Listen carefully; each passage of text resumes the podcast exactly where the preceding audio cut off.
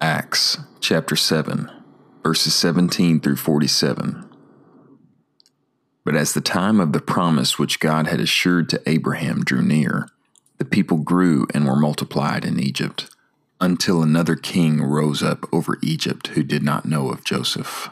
This one dealt craftily with our race and mistreated our fathers, so that they threw out their babies in order that they would not be kept alive. At this time Moses was born and was lovely to God, and he was nurtured 3 months in his father's house. And when he was thrown out, Pharaoh's daughter took him up and nurtured him as a son for herself. And Moses was educated in all the wisdom of the Egyptians, and he was powerful in his words and works. But when he was approaching 40 years of age, it came into his heart to visit his brothers, the sons of Israel. And when he saw one of them being wronged, he defended him, and he avenged him who was being oppressed by striking the Egyptian dead.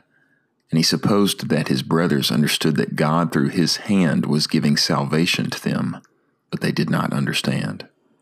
And on the following day he appeared to them as they were fighting and tried to reconcile them in peace, saying, "Men, you are brothers.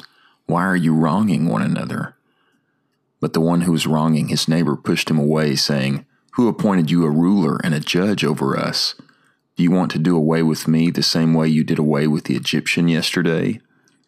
And Moses fled at this word, and became a sojourner in the land of Midian, where he begot 2 sons. And when 40 years had been fulfilled, an angel appeared to him in the wilderness of Mount Sinai in the flame of a thorn bush. And when Moses saw it, he marveled at the vision. And as he approached to examine it, there came the voice of the Lord, "I am the God of your fathers, the God of Abraham and Isaac and Jacob." And Moses trembled and dared not examine it. And the Lord said to him, "Untie the sandals from your feet, for the place on which you stand is holy ground. I have surely seen the ill treatment of my people who are in Egypt, and I have heard their groaning, and I have come down to rescue them. And now, come, I will send you into Egypt." This Moses, whom they refused, saying, "Who appointed you a ruler and a judge?" this one God has sent as both a ruler and a redeemer, along with the hand of the angel who appeared to him in the thorn bush. This man led them out, doing wonders and signs in the land of Egypt, and in the Red Sea, and in the wilderness for 40 years. This is the Moses who said to the sons of Israel, "A prophet will God raise up unto you from your brothers like me." This is the one who was in the assembly in the wilderness with the angel who spoke to him in Mount Sinai and with our fathers, and who received living oracles to give to us. To him our fathers were not willing to become obedient, but thrust him away and turned in their hearts to Egypt, saying to Aaron, "Make gods for us who will go before us. For this Moses, who has led us out of the land of Egypt, we do not know what has happened to him."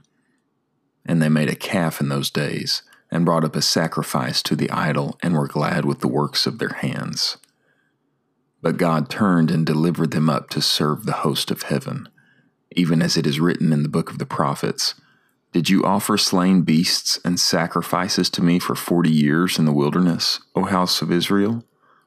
And you took up the tabernacle of Moloch, and the star of your god Ramphah, the images which you made to worship, and I will carry you away beyond Babylon."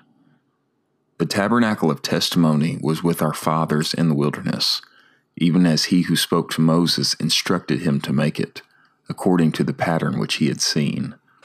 This tabernacle our fathers, having in their turn received, also brought in with Joshua when they took possession of the nations, whom God drove out before the face of our fathers until the days of David, who found favor before God, and asked to find a habitation for the God of Jacob. But Solomon built him a house.